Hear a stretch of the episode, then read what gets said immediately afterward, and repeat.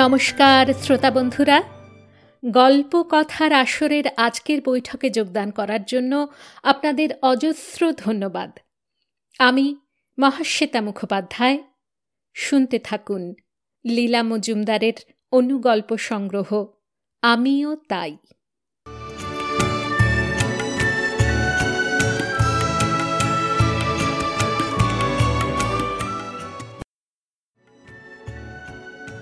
আমিও তাই পাঁচ।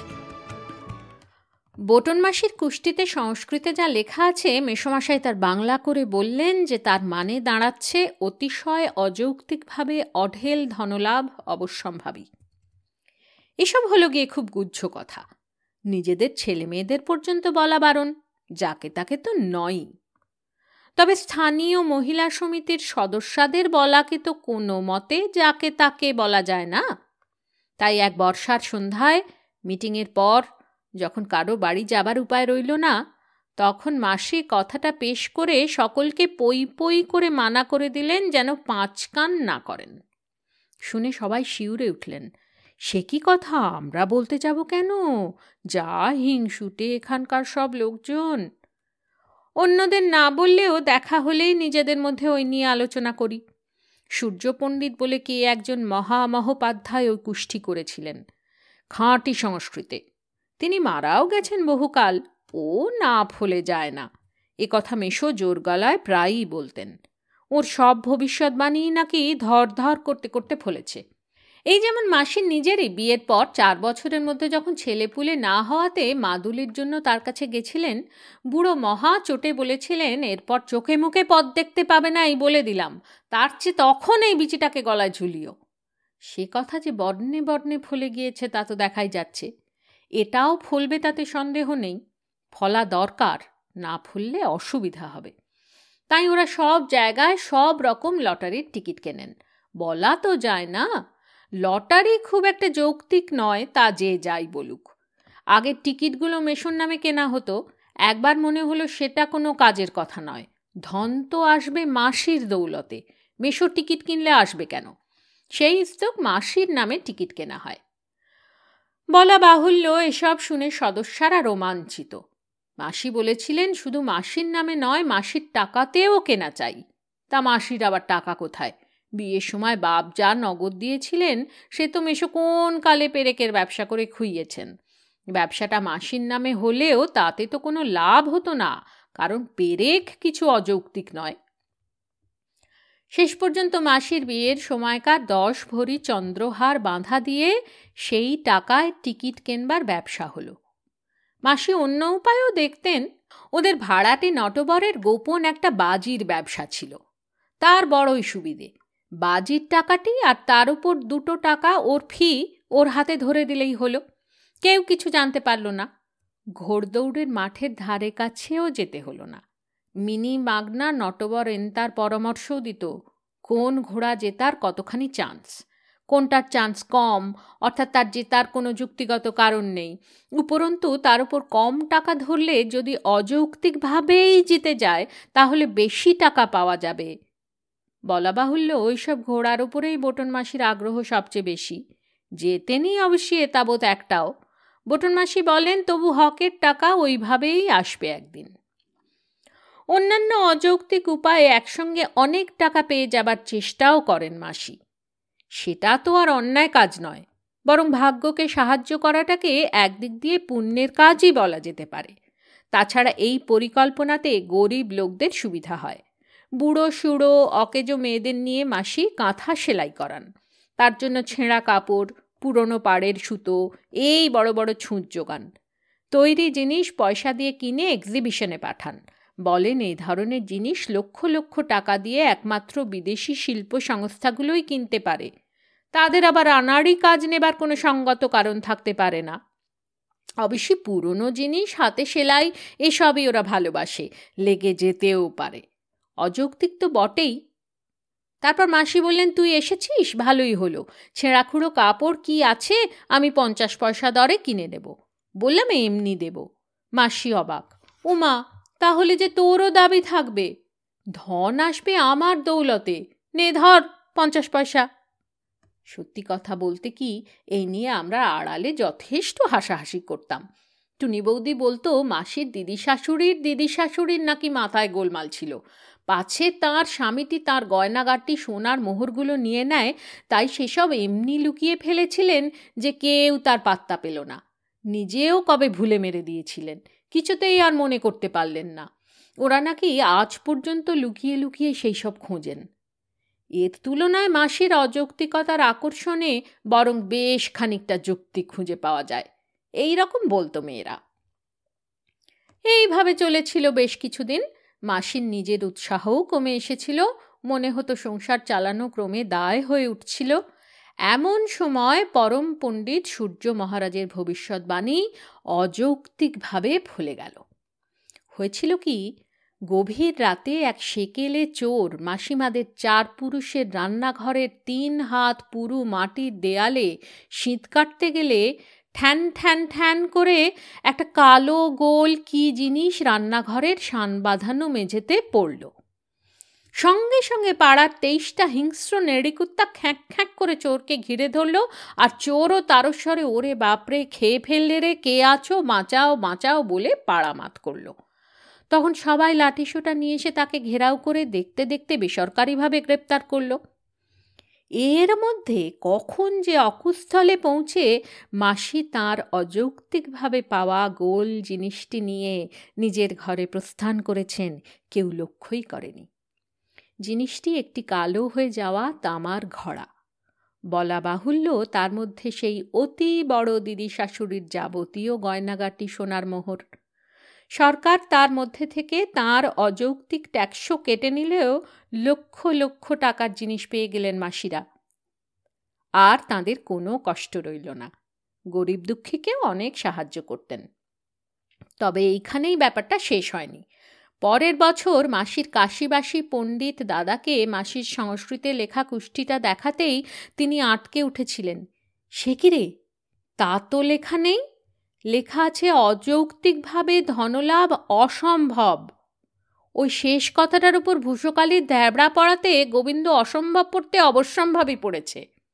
মাসি তাই শুনে প্রসন্নভাবে বললেন, সত্যিই তো নিজের উচ্ছৃঙ্খল স্বামীর হাত থেকে বাঁচাবার জন্য গয়নাপত্র রান্নাঘরের দেওয়ালে গেঁথে ফেলাটাকে তো অযৌক্তিক বলা যায় না?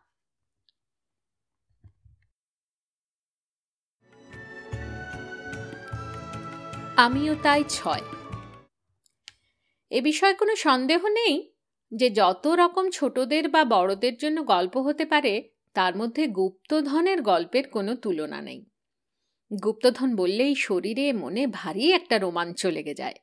সব দেশে সব সময় এরকম গল্প পড়লেই ভবিষ্যৎটা কেমন একটা অভাবনীয় সম্ভাবনায় ভরে যায়। তার মধ্যে সবচেয়ে সুখের কথা হলো যে আমাদের মতো সাধারণ লোকদের জীবনেও কত সময় গুপ্তধন এসে ঠিক যেন আশাতীতভাবে জুটে যায়। এর আনন্দ লটারি জেতার আনন্দ চেয়েও বেশি।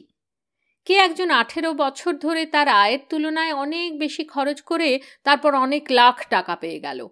এর চেয়েও টাকা পাবার বিশেষ চেষ্টা না করেই যদি কেউ দৈবাত কিছু টাকা আবিষ্কার করে ফেলে, তার রোমাঞ্চটা কত বেশি ভাবুন তো? যেমন আমাদের বোলপুরের একজন নাগরিক পেয়েছিলেন। এককালে তার পূর্বপুরুষদের অবস্থা ভালোই ছিল। তারপর নানা রকম বিফলতা, বিপর্যয়ের কারণে ক্রমে অবস্থা পড়ে গিয়ে শেষটা ওর আমলে এমন দাঁড়াল যে পুরনো, শুকনো, বড় ইদারাটা পরিষ্কার করিয়ে কারিগর লাগিয়ে মেরামত করবেন তারও উপায় রইল না। শেষ পর্যন্ত কয়েকজন বন্ধু বান্ধব পাড়া প্রতিবেশী তার সাহায্যে এলেন। ইদারা সংস্কার করা খুব সহজ কাজ নয়। এর জন্য অভিজ্ঞ লোক দরকার হয়। এক্ষেত্রে পাড়ার লোকরা ইদারার মুখ থেকে কাজ শুরু করে ক্রমে নিচের দিকে নামতে লাগলেন। আবর্জনা, আগাছা, আলগা ইঁট পদে পদে বাধা দিচ্ছিল। আস্তে আস্তে অনেকটা নিচে নামার পর ধার থেকে খানিকটা ইঁট পাটকেল খসে পড়ল আর তার মধ্যে থেকে বেরিয়ে পড়ল কালো হয়ে যাওয়া একটা তামার ঘড়া। তাই দেখে সকলে শিউরে উঠল। পূর্বপুরুষরা সেকালে কোনো বিপদের সূচনা দেখে ঘড়ার মধ্যে যেমন টাকা করি পুড়ে কুয়োয় ফেলে শত্রু বা ডাকাতের হাত থেকে রক্ষা করে থাকতে পারেন, তেমনি আবার শখ করে কেউ যদি ডাকিনি পুড়ে থাকে। আশার বিষয় হলো, ঘড়া নাড়লে ঝনঝন করে। তখন সাহস করে ঘড়ার মুখ খুলে দেখা গেল, মোহরে ঠাসা। মালিক যদিও সব মোহর পেলেন না, পড়শিরাও তাদের ভাগ নিলেন। তাতে কিছু অন্যায়ও দেখি না। কারণ তাঁরাই তো ঘড়া আবিষ্কার করেছিলেন। তবু যা পেলেন তাতেই তার অনেক সুবিধা হয়ে গেল এবং চারিদিকে নগর গ্রামের লোকরাও একটা চিরকালের রোমাঞ্চের সামগ্রী পেল। আর একটা সত্যি গল্প শুনুন। ভারতের এক প্রাক্তন প্রধান বিচারপতির পূর্বপুরুষদের একসময় মধ্যপ্রদেশের কোনো জায়গায় জ্ঞানী, গুণী আর ধনী বলে নাম ডাকছিল। তারপর যেমন হয়, ক্রমে ক্রমে অবস্থায় মন্দা পড়ল। বংশধরদের অনেকে জীবিকার চেষ্টায় এদিকে ওদিকে ছড়িয়ে পড়লেন। সম্পত্তিও ভাগ হয়ে গুটিয়ে এলো। শেষকালে শরিকদের মধ্যে একটি পরিবার মাত্র পৈতৃক বাসভূমি আঁকড়ে অনেক কষ্টে সংসার চালাতে লাগলেন। সেকালের ধনেরও যেমন কিছু বাকি ছিল না, জ্ঞান সাধনা করবার মতো বংশধরও বিশেষ কেউ ছিল না। বিশাল প্রাসাদটা ততদিনে একটা পোড়ো বাড়িতে দাঁড়িয়েছিল চোখ ভুলোনো বাগান জঙ্গলে পরিণত।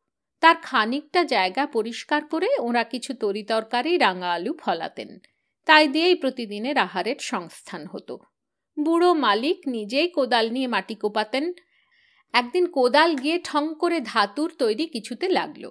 সেটি টেনে টুনে বের করে দেখা গেল একটা তামার পাত। তাতে দুর্বোধ হরফে কিসব আঁকিবুকি লেখা। বুড়ো মালিক তার কোনো মানে করতে পারলেন না। লিখতে পড়তে সকলেই জানতেন। কিন্তু ওর মানে উদ্ধার করতে একজন পণ্ডিত লোকের সাহায্য নিতে হয়েছিল। আঁকিবুকিগুলো স্রেফ কতকগুলো মাপযোগ ছাড়া কিছু নয়। পণ্ডিত তাজ্জব বনে গেলেন।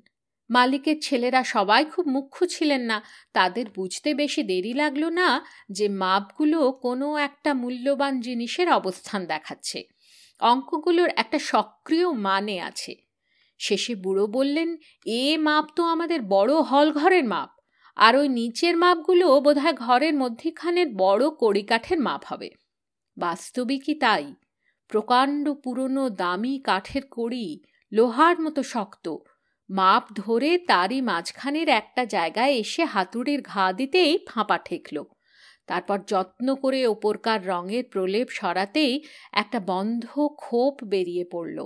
সেটা খোলাও খুব কঠিন ব্যাপার হলো না। ভিতরে মখমলের থলিতে রাশি রাশি হিরে মণি মুক্ত। কবে কোন চিন্তাশীল অতিবৃদ্ধ ঠাকুরদা দুর্দিনে কাজে লাগবে বলে লুকিয়ে রেখেছিলেন? লেগেও ছিল কাজে। ওরই সাহায্যে ওদের অবস্থা ফিরে গিয়েছিল। বাড়ি ঘর সারিয়ে, বুদ্ধি করে টাকা খাটিয়ে আবার ওদের প্রাচীন সমৃদ্ধি ফিরে এসেছিল। এ গল্প তাঁদের এক বংশধর, আমার এক আত্মীয়কে বলেছিলেন। এর চেয়েও রোমাঞ্চকর গুপ্তধন পাওয়ার গল্প শুনেছি। অনেক দিন আগের কথা। সেকালের বিখ্যাত রাজা রাজবল্লভের প্রাসাদ ছিল ভীষণ দুরন্ত নদী পদ্মার তীরে। তারপর কালের প্রকোপে সে রাজাও গেল, রাজ্যও গেল, রাজপ্রাসাদও ভগ্নস্তূপে পরিণত হল। উপরন্তু দুর্বার পদ্মা নদী একটু একটু করে পাড় ভাঙতে ভাঙতে সাজানো বাগান আর দেউড়িকে নিশ্চিহ্ন করে আনলো। এর মধ্যে ভগ্ন স্তূপ মাটি চাপা পড়ে গেল। রাজবাড়ির কিছুই রইল না। তার আশেপাশে ঘাস গজিয়ে গেল। লোকে সেখানে গরু ছাগল চড়াতে লাগল। একদিন গায়ের কভায় ছাগল নিয়ে গেছে সেখানে। পাক খেয়ে খেয়ে নদীর দুরন্ত স্রোত চাংড়া চাংড়া পাড় ভেঙে নিয়ে যাচ্ছে। তারই মধ্যে ছেলেগুলো দেখে একটা নৌকো।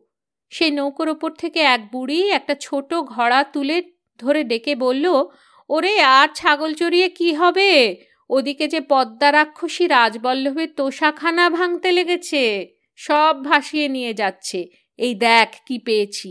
চাষ তো তোরাও যা শিগগিরি তাই শুনে ছেলেগুলোকে পায়কে রইল পড়ে ছাগলের পাল। একটা নৌকো জোগাড় করে প্রাণ তুচ্ছ করে সেই তাণ্ডব নদীতে তারাও নেমে পড়ল। দেখল বাস্তবিকই দুরন্ত স্রোতে কত কি সামগ্রী ভাসিয়ে নিচ্ছে। রাজবল্লভের মাটির তলাকার গুপ্ত ধনাগার সত্যি সত্যি স্রোতের ঘায়ে ভেঙে পড়ছে। অনেক কষ্টের ছেলেগুলো মস্ত একটা তামার ঘড়া উদ্ধার করল। ঘড়া, ভরা, মোহর, মণি, মুক্ত। তাতেই ওদের অবস্থা ফিরে গেল। ক্রমে তারা ওই অঞ্চলের অভিজাত ধনী বংশের প্রতিষ্ঠাতা হল। সাধে গুপ্তধনের নাম শুনলে লোকের গায়ে কাঁটা দেয়? কার কপালে কি আছে কে জানে?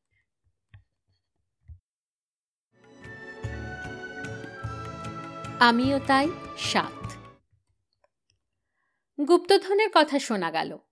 এবার তাহলে কিছু লুপ্ত ধনের কথা বলি। এও সব সত্যি বলেই শুনেছি অবশ্যই নিজের চোখে কিছু দেখিনি। তবে গল্পের আবার সত্যি মিথ্যা কি?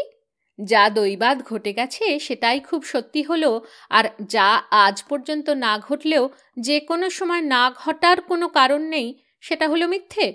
এ আমি মানি না। আমি তো রাশি রাশি বানানো সত্যি গল্প শুনেওছি এবং লিখেওছি। এই গল্পগুলো কাঁচা সত্যি, বলি শুনুন। গগন ঠাকুরের একজন বিখ্যাত বেয়াই ছিলেন। কলকাতায় এবং কলকাতার বাইরেও বহু দূর পর্যন্ত তার নাম ডাকছিল দুঃখের বিষয়, পাছে ওদের বংশধরেরা আমার ওপর চটে যায়, তাই খুব ইচ্ছে থাকা সত্ত্বেও নামটা আর বললাম না। বেয়াই ছিলেন সাক্ষাৎ ধন্যন্তরী অমন ডাক্তার খুঁজে পাওয়া দায় ছিল। হোমিওপ্যাথ। যৎসামান্য খরচে যে ওষুধের পুরিয়াটি হাতে ধরিয়ে দিতেন, অমনি সেটি টুক করে লেগে যেত আর রোগী উঠে বসত। ফলে শুধু খ্যাতি নয়, পয়সাও কামাতেন এন তার। কিন্তু যতটা কামাতেন, তার রাখতে পারতেন অনেক কম। দান খয়রাত এদিক ওদিক করে খরচ হয়ে যেত। তার স্ত্রীকে তার শুভাকাঙ্ক্ষীরা সাবধান করে দিতেন। কর্তামশার হাতে সব ছেড়ে দিলে আখেরে অনুতাপ করতে হবে, এটাতে কোনো সন্দেহ নেই। যেমন করে পারো, এদিক ওদিক থেকে কিছু কিছু সরিয়ে রাখো। তাহলে নিজের একটা রেস্ত হবে। বলা তো যায় না কবে কি হয়, তখন নিতান্ত আতান্তরে পড়বে। কথাটা এতই ন্যায্য যে ঠাকুরুনের মনে ধরল। গয়নার বেশিরভাগ থাকে লোহার সিন্ধুকে তার চাবি কর্তার কাছে। নয়তো ব্যাংকের ভল্টে, তার কাগজপত্রে কি মাথামুন্ডু লেখা থাকে, বাপের জন্মে ঠাকুরুন এমন দেখেননি। টাকা কড়িও থাকে ব্যাংকে, তা একা তোলার তার সাধ্যি নেই। ওসবের ওপর নির্ভর না করে ঠাকরুন ভেবে সারা হতেন কি করা যায়। তারপর অনেক বছর কেটে গেল, ডাক্তারের বয়স বাড়ল, সঙ্গে সঙ্গে পশারও বেড়ে চলল, ঘরে আর টাকা কড়ি রাখা হতো না। সব ব্যাংকে শেয়ারে লগ্নিতে নিরাপদ থাকত। একটিমাত্র সন্তান, এক পরমা সুন্দরী মেয়ে, তারও ভালো বিয়ে হয়ে গেল, অনেকগুলি নাতি নাতনিও হলো, এমন সময় ডাক্তার সজ্ঞে গেলেন। ঠাকরুন একলা পড়লেন। যা যা করণীয় সব করা হলো। তারপর তাঁর দেবতুল্য জামাই তাকে নিজের কাছে নিয়ে গেলেন। তখন দেখা গেল, শুভাকাঙ্ক্ষীরা যা বলেছিলেন সব ভুলে গেছে। বাড়িতে টাকা কড়ি বলতে কিছু নেই। ওদিকে যদিও সেকালে এখনকার তুলনায় অনেক কম ট্যাক্স দিতে হতো, তবুও অঙ্কটা অনেক হাজারে দাঁড়াল। জামাই তার যথাসাধ্য করেও বড়ই ভাবনায় পড়েছিলেন। কোথা দিয়ে কি উপায় হবে ভেবে পাচ্ছিলেন না। নাতি নাতনিদের কাছে ঠাকরুন একরকম নিজেকে ছেড়েই দিয়েছিলেন। তাদেরও কৌতূহলের শেষ ছিল না। দিদিমার সব দ্রব্য সামগ্রী ঘেটে, হাতড়ে তারা কিছু বাকি রাখত না। খালি একটা কালো গোল ঢাকনিওয়ালা, এক হাত লম্বা কাঠের বাক্স তিনি সর্বদা আগলে রাখতেন। খোলা দূরের কথা, কেউ ছুঁতে গেলেই হাঁ হাঁ করে উঠতেন। ওতে কি আছে দিদিমা? বলোই না। কি আবার থাকবে? আমার কয়েকটা দরকারি জিনিস আছে।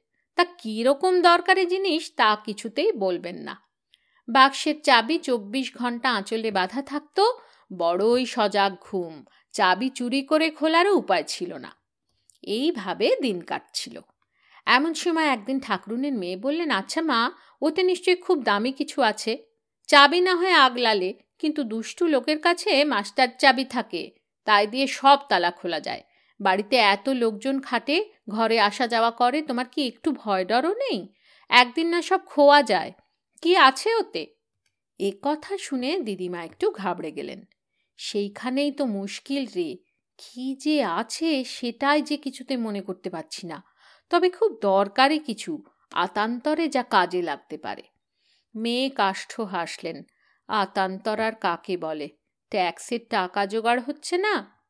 এই বলে ঠাকরুনের কাছ থেকে চাবিটি নিয়ে কট করে বাক্স খুলে ফেললেন। ছেলেমেয়েরা অমনি ঘিরে দাঁড়াল। গোল ঢাকনা তুলেই সবাই থ। বাক্স, ঠাসা, রোল পাকানো নোটের শত শত বান্ডিল। প্রত্যেকটি বান্ডিলে সাধারণ লোহার তার পাকিয়ে পাকিয়ে পেঁচানো। তারগুলোতে মোর্চে ধরে নোটের বান্ডিলে এমন করে কেটে বসেছে যে বান্ডিল শুদ্ধ নোট দু টুকরো।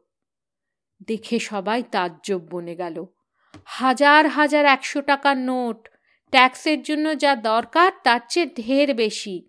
ছিঁড়ে, ধুমড়ে, দাগি হয়ে চলবে কিনা সন্দেহ।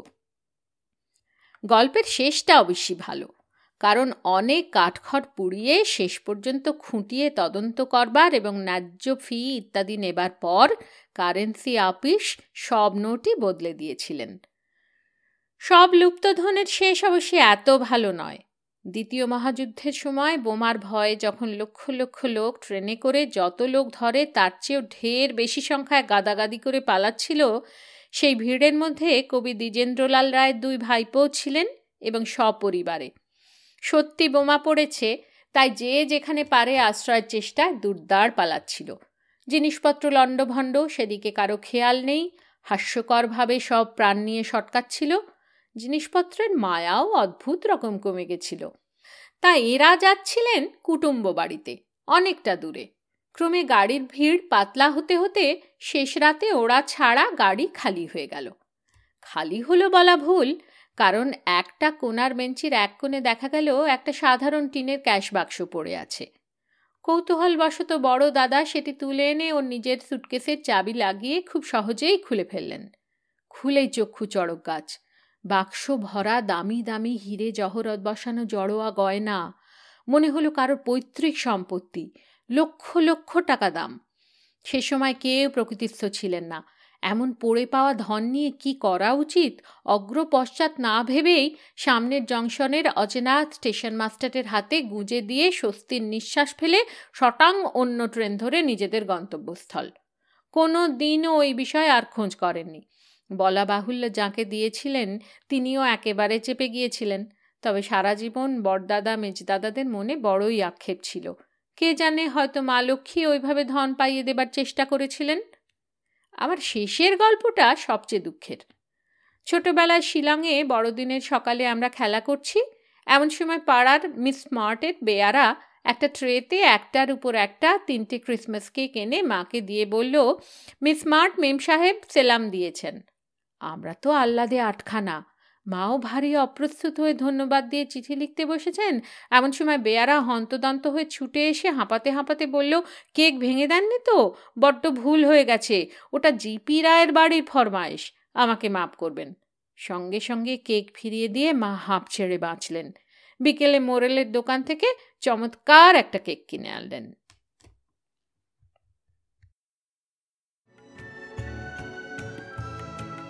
আমিও তাই আট। আপনাদের বাড়িতে কি মানকচু রান্না হয়? ধরেই নিচ্ছি গিন্নিদের মানের গুণ বিচার করে কিনতে এবং তৎপরে যদি কোনো দুর্গুণ ধরা পড়ে, চুনের জলের সাহায্যে তার ওষুধ করতে শেখাবার দরকার হবে না। কিন্তু খোসাগুলোর কি গতি হয়? ফেলে দেওয়া হয় না, আশা করি। শুনেছি পুঁতে রাখলে ওই দিয়ে অতি উৎকৃষ্ট সার হয়। অবশ্য এও শুনেছি যে পাড়ার যাবতীয় ডাস্টবিনের সামগ্রীগুলোকে কোথাও এক বিশাল গর্তে ফেলে উচ্চ মানের, এটা মানকচুর মান নয়, গুণ বিচারের অন্য মান, সার এবং সংখ্যাতীত মশামাছির ব্যবস্থা হয়। আসলে কোথায় এসব হয় তাও জানি, কিন্তু মধ্যিখান থেকে কেউ যদি কাগজের বা আমার নামে মামলা ঠুসে দেয় সেই ভয় প্রকাশ করলাম না। যাই হোক, দেশের মঙ্গলের জন্য পুঁতে রাখবেন। হয় নিজেরা, নয় ওস্তাদকে দিয়ে হাত পায়ের নখ কাটার নিশ্চয়, কাটাবেন। ওতে নখের তলায় ময়লা জমতে পারে না, তাতে স্বাস্থ্যের উন্নতি হয়। তাছাড়া আজকালকার কাগজের বাজার যা হয়েছে, বইপত্রের মলাট এবং পৃষ্ঠা দুদিনেই আলগা হয়ে যায়, তখন আঠা দিয়ে জুটতে হয়। অবশ্যই খুদে টিউবে বেজায় দাম দিয়ে আঠা কেনা যায়, পয়সা দিয়ে আটা ময়দা কিনে তাই দিয়েও আঠা তৈরি করা যায়। কিন্তু তার চেয়েও ভালো প্রায় শিরিষের আঠার মতো আঠা হয়। জানোয়ারদের খুট্টুর পেলে ওই সঙ্গে মিশিয়ে দেবেন। আরও আঠালু হবে। খারাপ গন্ধ বেরোলো তো কি হয়েছে?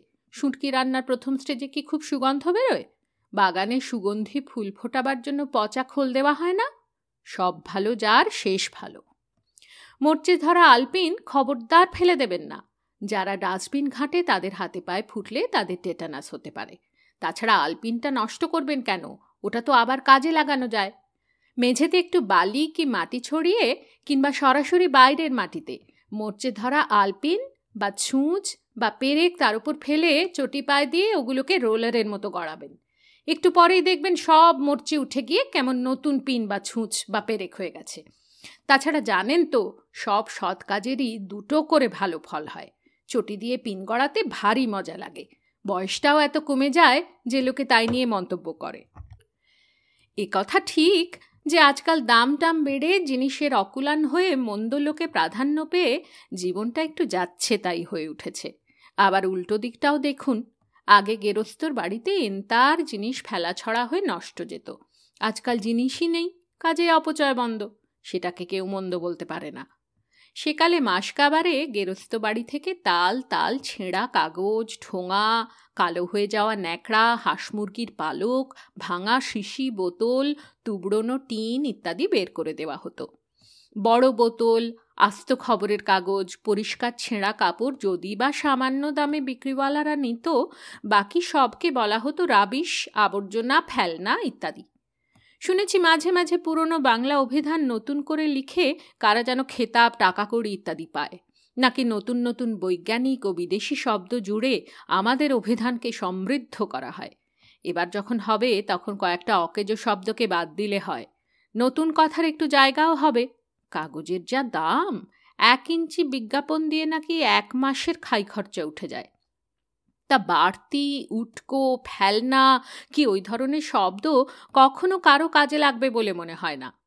আমাদের পাড়ায় রোজ একটা লোক ভাঙা লণ্ঠনের কাচ, বোতল, শিশি, প্লাস্টিকের ও টিনির জিনিস কিনবে বলে হাঁক দিয়ে যায়। লোম ওঠা মুরগির পালকের ধুলোঝাড়া, মরচে ধরা ভাঙা তালা, লোহার অদ্ভুত চেহারার টুকরো ইত্যাদির ওপর তার বেজায় লোভ। ছেঁড়া কাগজ না হয় জলে গালিয়ে, সোডা দিয়ে কেচে নতুন কাগজ হয়। ওগুলো দিয়ে কি যে হতে পারে ভেবে পাই না। লোকটা বলে, এসব জিনিসেরও সাপ্লায়ার। বড় বড় দোকান ওর কাছ থেকে ওগুলো কিনে নেয়। তাতে ওর সংসার ভালোভাবেই চলে যায়, তার বেশি কিছু ও জানে না। সত্যি কথা বলতে কি, পুরনো জিনিসের ব্যবসা ট্যাবসা আমি খুব পছন্দ করি।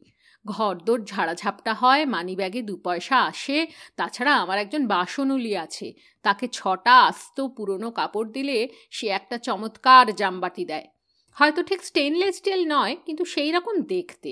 অত সুন্দর জিনিস তো আর ব্যবহার করা যায় না, তাই আমাদের পৈতৃক কাঁঠাল কাঠের বাক্সে যত্ন করে তুলে রাখি। ওপরকার পালিশ টালিশ উঠে যায় কিনা বলতে পারলাম না। তা স্টিল না হলেই তো ভালো, চোরেও নেবে না। একমাত্র অসুবিধা হলো যে একসঙ্গে ছটা আস্ত পুরনো কাপড় পাবো কোথায়। আমার কাপড় টাপড় ছেঁড়ে না, ছিঁড়লেও নানা কাজে লাগে। ওদিকে ব্যাটা ছেলেরা কিছুতেই ধুতি পরতে চায় না, ধুতির নাকি বড্ড খরচা। পরারও হাঙ্গামা। তার চেয়ে বাড়িতে পাজামা, বাইরে প্যান্টুলুন ঢের ভালো। প্যান্টুলুনগুলো আবার হয় কালো, নয় নস্যি রঙের। ময়লা হলেও মালুম দেয় না। কত হাসবো।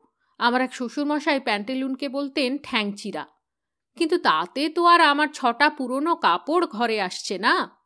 যেটুকু পারি নিজেই করি। না না ধুতি পরি না। জন্মদিনে, নববর্ষে, পুজোয় একখানা করে ধুতি কিনে দিই। তাঁতের ধুতি একসঙ্গে চারখানা কিনলে খানিকটা রিবেট দেয়। গেরস্তর সাশ্রয় হয়। তা ধুতিগুলো না পরলে আমি আর কি করতে পারি? একটা সুবিধা হলো যে কোরা ধুতি না ধুয়ে তুলে রাখলে কিছুদিন পরে কিসে যেন মাড়গুলোকে চেটে চেটে খেয়ে যায়। খোলটা ছেত্রে যায়। কাপড়টা আর পরার যোগ্য থাকে না। তা না থাকতে পারে, কিন্তু দুধের স্বরের মতো খোল কাছলে মকমক করে।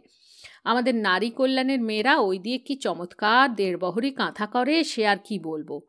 তিনটি পুরনো ধুতির মধ্যিখানে অন্যান্য ছেঁড়া কাপড় মেরামত করে পুরে একজোড়া চমৎকার কাঁথা হয়। মজুরি দিই দশ টাকা। এক বান্ডিল নানা রঙের পুরনো কাপড় দিই। ওদেরও রোজগার হলো, আমারও দুখানি নতুন কাঁথা হলো। বলুন, মন্দ কি? দেশের জন্য এটুকু করাই তো আমার কর্তব্য। অথচ ওই ধুতির ব্যাপারটায় কারও সমর্থন পাই না।